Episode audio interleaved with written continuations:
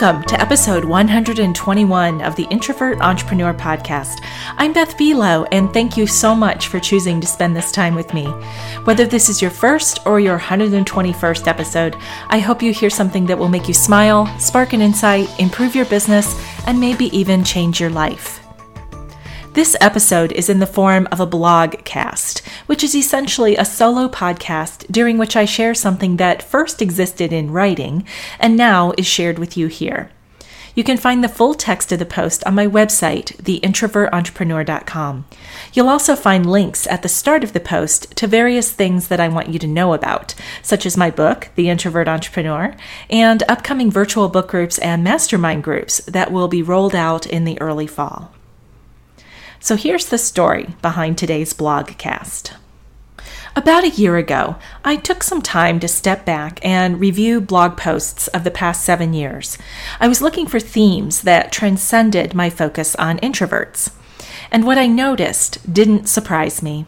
I tended to take counterintuitive, against the conventional wisdom stands on certain topics, whether I was inviting you to embrace your comfort zone or shun the just do it approach to taking action. What does surprise me is that this going against the grain hasn't always been how I've described myself. I have always been a follow the rules, color inside the lines kind of person. And it's true, I did break a few rules now and then growing up, but not many, and not nearly as many as some people I know. You know who you are. Maybe I'm making up for lost time now by trying to see how many rules I can break and get away with it. And not only get away with it, but even succeed more than I would have if I had followed those rules. As introverts in an extrovert leaning society, we are almost always going against the grain. To be an entrepreneur and an introvert means to go even that much more against the conventional wisdom. So perhaps it makes total sense that I've now embraced my rebellious side. This blogcast is an invitation for you to do the same. I'm going to share 14 counterintuitive approaches to building a business, all of which have worked for me and my coaching clients over the years. I can't claim that these are groundbreaking ideas that you've never heard before. But my intention is that you will hear these ideas and use them as an opportunity to question different aspects of your business, especially those that have been consistent or even stagnant over a long period of time. As I've shared on here before, I'm doing that with my podcast right now. Next week, which will be the first week of July 2016, I'll be attending my first podcast movement conference. While I'm releasing expectations so that I can be open to what shows up, I do anticipate coming away with new ideas that will inform the direction of this podcast and how it serves you. In addition to that, I'm excited to see people I've not seen in a while or even ever met in person. I'll get to visit with my friend Dave Stachowiak of the Coaching for Leaders podcast, as well as a former client who lives in the Chicago area, a friend from my time living in Michigan, and my best friend since the fourth grade who lives in Louisville but just happens to be visiting Chicago the same days that I am. And there's where I'm grateful for social media and especially Facebook for helping us make that connection. I've not seen this friend in almost 10 years, and we happen to be staying at hotels that are a 15 minute walk from each other. I really can't wait to see her and everyone else next week. If you want to be part of the fun, Dave Stachowiak and I are hosting an informal meetup at The Bean on July 7th. You can learn about the details on his website, coachingforleaders.com slash Chicago. And without further ado, here are my 14 counterintuitive ways to grow your business.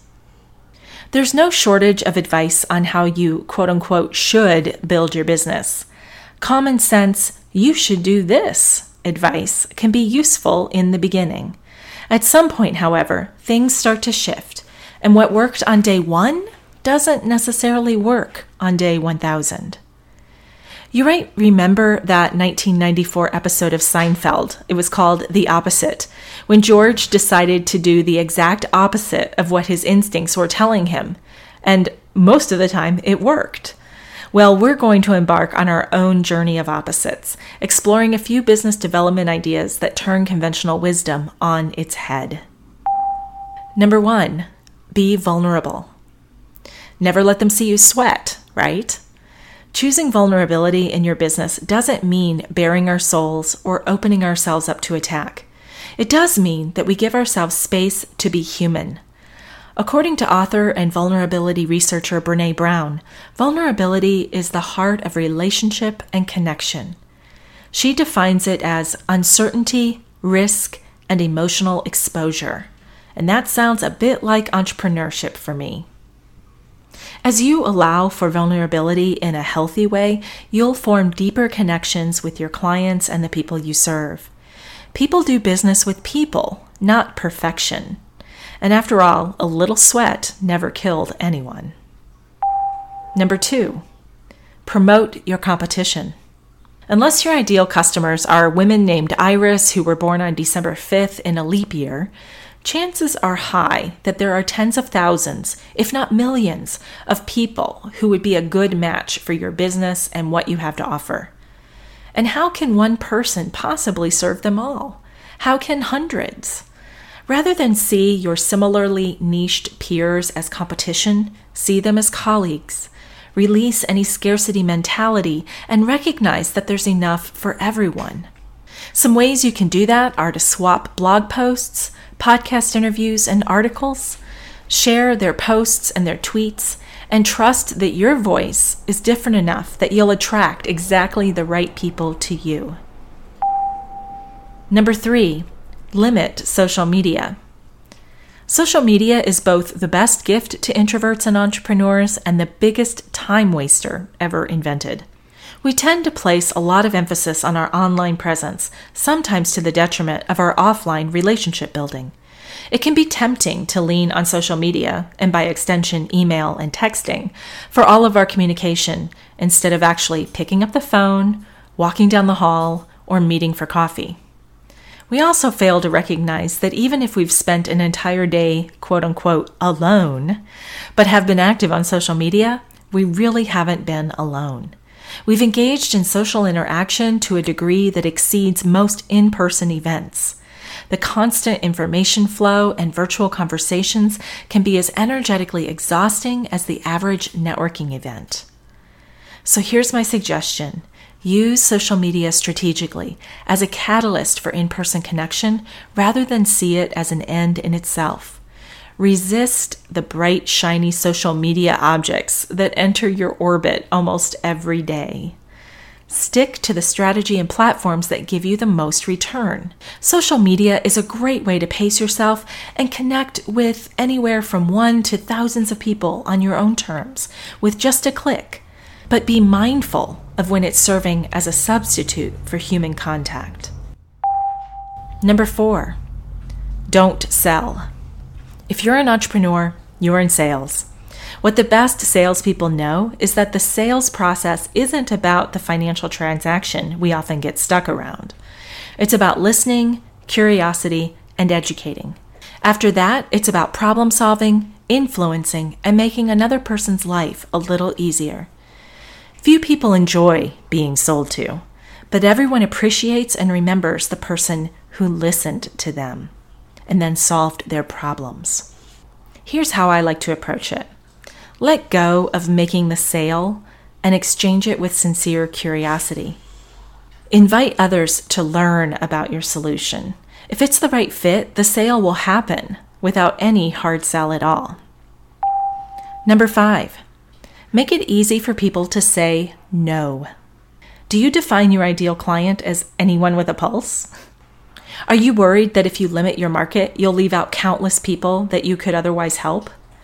If so, you're wasting precious time, energy, and resources trying to be all things to all people, and thereby being little to nothing for anyone. Ideally, prospective customers will visit your website, scan your social media, or read your blog, and they'll quickly feel a resonance or a dissonance with you. So, to that end, give people clear information that makes it easy to self select in or out. This way, you'll spend most of your resources on your ideal prospects and convert more of them to customers. Number six, don't betray your excitement. One of my coaching colleagues has a memorable way of making this particular point. He says, be the hot girl at the dance. The hot girl knows she's hot. She doesn't follow people around hoping someone will throw her a bone. So play it cool when you receive an inquiry. It's a fine line between professional enthusiasm and over the top flattery. One cultivates a peer to peer relationship, and the other smacks of desperation. So here's how you might do that show genuine interest and gratitude, but refrain from gushing about how you'd be thrilled, super excited, or absolutely love to work with someone. This doesn't mean that we don't show some enthusiasm, certainly, but be careful about going a little bit over the top, and especially the gushing part.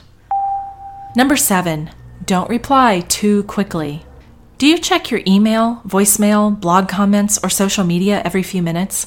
And then, at the first sign of life, do you jump to respond? At 2 a.m. on a Sunday morning? Stop the madness.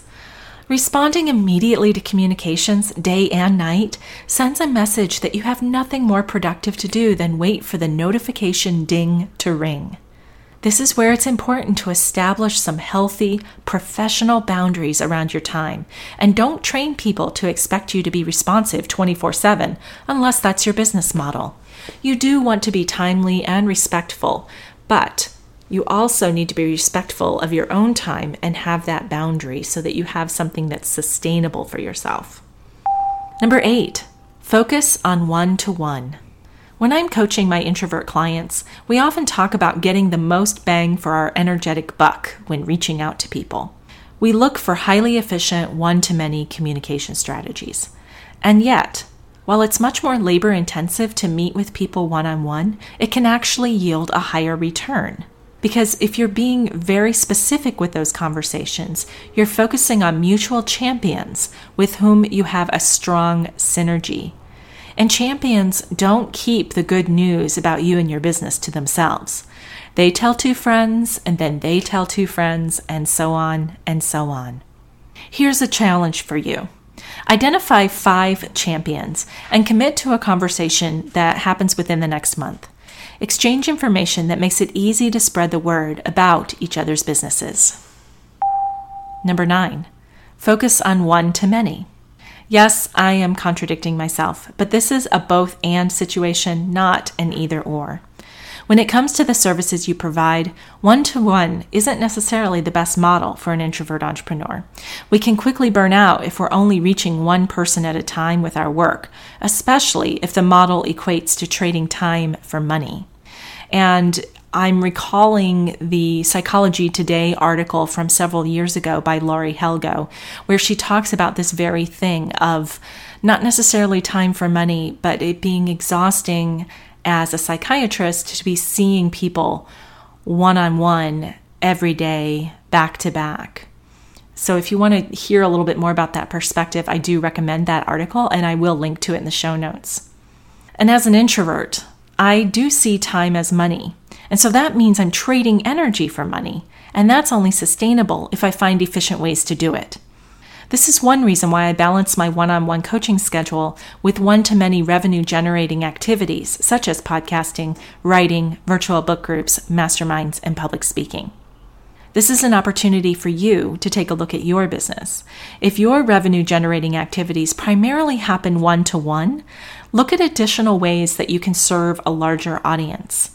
In addition to the ways I just mentioned, such as writing or public speaking, you can teach online classes, offer webinars, conduct in person trainings, or create passive income through downloadable information products on your website. Find inspiration through a bit of research on the websites of your colleagues to see what their business model looks like. Number 10, release expectations of success. Setting specific goals is an integral part of any business strategy. However, we can become very attached to those goals, thinking that they are the true and only definition of our success. Then every move we make becomes a win or a loss, good or bad. We end up judging each experience and ourselves rather than learning from it. I'll take this opportunity to share my favorite guiding mantra I'm open to outcome, not attached. And I extend that mantra to you. Be open to a range of outcomes. Some will be better than you can imagine, most not nearly as terrible as you might dread. Release attachment to exactly how you'll get there or what it will look like. A magical thing happens when you release strict expectations. Failure evaporates, and you're left with valuable information that you can learn from and build on. Number 11, have a beginner's mind. As entrepreneurs, we're expected to be experts in our chosen field, but many times we might only be a few steps ahead of our clients and customers. To keep that edge and confidence, we must keep learning. We must be willing to be the student, to have a beginner's mind, even about things that we feel like we know inside and out. Otherwise, we become complacent and eventually irrelevant. To help keep things fresh, take refresher courses, attend workshops and conferences, and read the latest books with the same curiosity you had when you were just starting out. Innovation happens when we set aside what we think we know and see things with fresh eyes. Number 12, give it away. We can gather a lot of information and build our lists by offering certain products or services for free for a limited time. You might be thinking, but what about the revenue we'll be missing? Don't people value what they pay for? It's true we'll be sacrificing some revenue and people won't be as invested in our business. That said, when done intentionally, strategically, and for a carefully selected period of time, giving it away expands our reach and allows for idea testing. Just make sure each giveaway is appealing to potential buyers and ideal clients, not just people who love free stuff. Free should serve as an easy point of entry into doing business with you. Number 13, don't give it away. Wait, didn't you just say to give it away? Yes, I did. But if we do it for too long without a clear plan, or even if we do it strategically but for too long, we condition the market to expect that item for free. We inevitably undermine the value of what we, and by extension our peers, have to offer. We respect ourselves, our business, our colleagues, and our customers when we provide ample opportunities for a mutual exchange of value. This is an invitation to believe with no room for doubt in the value of your offer. People will surprise you by stepping up and responding to your confidence with their commitment. And number 14, stop shaming your comfort zone. I'm closing this post with what might be the most counterintuitive statement of all. So I'm going to spend a bit more time unpacking this idea than I did the other ones. Google the words comfort zone, and the vast majority of results are all about getting out, stepping out, and crushing it. Over time, particularly in our type A, high achieving, go big or go home culture, the idea of being in one's comfort zone has been maligned and shamed. It's seen as a place of stagnation and sloth. It's certainly not a place where highly successful people hang out for very long, if at all. Forgive my language, but I call BS. Our comfort zone plays a powerful role, especially for introverts, in our sustainability and happiness as entrepreneurs, leaders, colleagues, and friends. The true definition of comfort zone is, quote, a place or situation where one feels safe or at ease and without stress. For the introvert entrepreneur, our comfort zone is both a soft landing and a launching pad. I see value in honoring our comfort zone from two perspectives it's where we recharge, and it's where we find our footing. Let's look at it as our fuel up station. Our comfort zone is that recharging station. It's where we replenish our energy. There's space for bold ideas and new connections to take root and grow. And why is that? It's because we're not overstimulated by the stress we feel when we are in unfamiliar territory. There's a sense of freedom in our comfort zone. We're not on high alert and can be alone with our thoughts, things, people, and places that feel like home. With the energy and ideas that are born in our comfort zone, we can then stretch without breaking. Your recharging station is anywhere you feel free and relaxed. It might entail walking in the woods, staring at the water, spending time with pets, exercising, meditating, coloring, journaling, daydreaming, or even napping. In our go, go, go world, these nourishing activities often take a back seat to being productive. My experience? I come up with my best ideas and amplify my courage when I'm in my personal comfort zone, minus the distractions, stress, and silly societal pressure to go big or go back to bed. In looking at it as our launching pad, it's where we find our footing and take those baby steps everyone always says are so important. Here's an example. You want to start a blog, knowing that it will be a great way to engage with your clients and customers. So many questions, though. What platform to use, how often to post, what topics to write about, where to promote it, how to engage your readers. Depending on your strengths, the entire endeavor can be way outside your comfort zone. It's easy to become paralyzed by the discomfort and confusion. So the start blogging to do item is recycled week after week, month after month. This is where the comfort zone is your friend.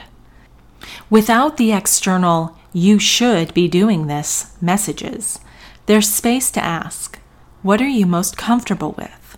What's a reasonable, set yourself up for success baby step? It might be researching platforms. You could brainstorm a list of topics without censoring or thinking about the details. Many people find comfort in structure, so you could set some simple parameters.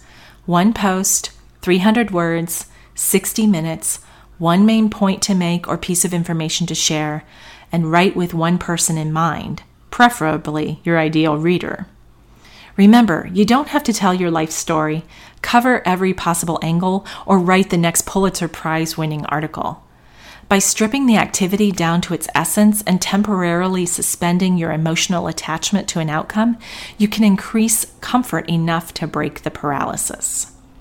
When it comes to baby steps, I find comfort and inspiration in the words of St. Francis of Assisi Start by doing what's necessary, then do what's possible, and suddenly you're doing the impossible. It's time to think about the comfort zone in a new language. Perhaps if we refer to our comfort zone as home base, base camp, or a rest stop, it would remind us of the healthy necessity of spending time there. We would never go on a journey without taking time outs to rest and refuel. So, why do we send out messages that if you're not going big or living on the edge all the time, you're taking up space? This does not mean that we should avoid any and all situations that bring us fear, stress, or discomfort. The comfort zone should be part of the journey, not the final destination. However, we will experience more success in those stretch situations if we first honored our introvert need to recharge and take baby steps within the quiet and friendly confines of our comfort zone. In closing, I'd like to share that as entrepreneurs, we always have to question the status quo. As Christopher Reeve put it, never accept ultimatums, conventional wisdom, or absolutes. Take advice and common knowledge with a grain of salt. Sit with it long enough to draw your own conclusion. Learn to listen to your intuition, especially if it's counter to everyone else. Before I sign off, I'd like to share a few reminders. If you're a listener in the Chicago area and want to connect with me and my friend Dave at The Bean on July 7th, visit his website at coachingforleaders.com slash Chicago for the details. And on my website, theintrovertentrepreneur.com, you'll find more information about my book, my coaching services, and those upcoming virtual book groups and masterminds that are forming in the coming months. If you enjoy this podcast, I invite you to share it with friends and colleagues and to take a moment to leave a review on iTunes, Stitcher, or whichever platform you access it from. Your review helps others discover this podcast, so I thank you very much in advance for your consideration. As always, a very special thank you to my podcast producer, Paul Messing, and to you for choosing to spend this time with me. This is Beth Buelow of The Introvert Entrepreneur, and until we meet again, remember that success is an inside job.